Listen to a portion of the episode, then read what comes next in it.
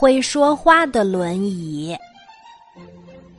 小白兔的腿被大灰狼咬伤了，再也不能又蹦又跳的出去找小伙伴们玩了。这对于小白兔来说，该有多伤心啊！小白兔每天躺在床上，看着窗外正在高兴玩耍的小伙伴们。真的好想一下子跳下床，跑出去和他们一起玩耍。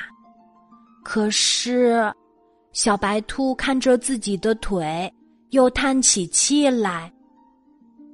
兔妈妈看在眼里，急在心上，每次都安慰小白兔说：“孩子，过几天妈妈给你买一个轮椅，你就可以坐着出去。”和小伙伴们玩啦。妈妈，我想要一个会说话的轮椅。小白兔用哀求的眼光看着妈妈说：“没有小伙伴陪我的时候，我还可以和他说说话。”妈妈疼爱的看着小白兔，点了点头，没有说话，转身走出了家门。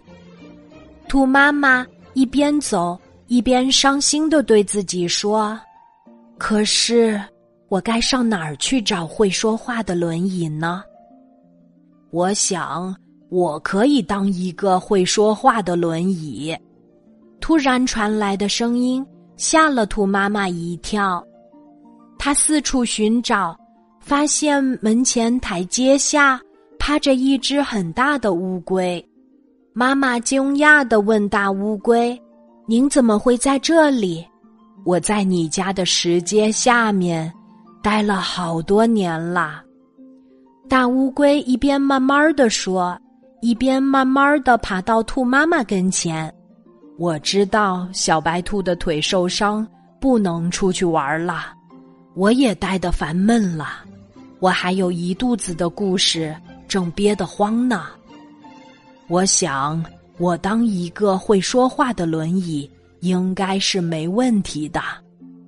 兔妈妈看了大乌龟一会儿，突然咧开三瓣嘴，一边拍手一边高兴地说：“这太好了，小白兔一定会很开心的。”那好吧，大乌龟慢慢的对兔妈妈说：“我现在。”就去找小白兔，先等一等。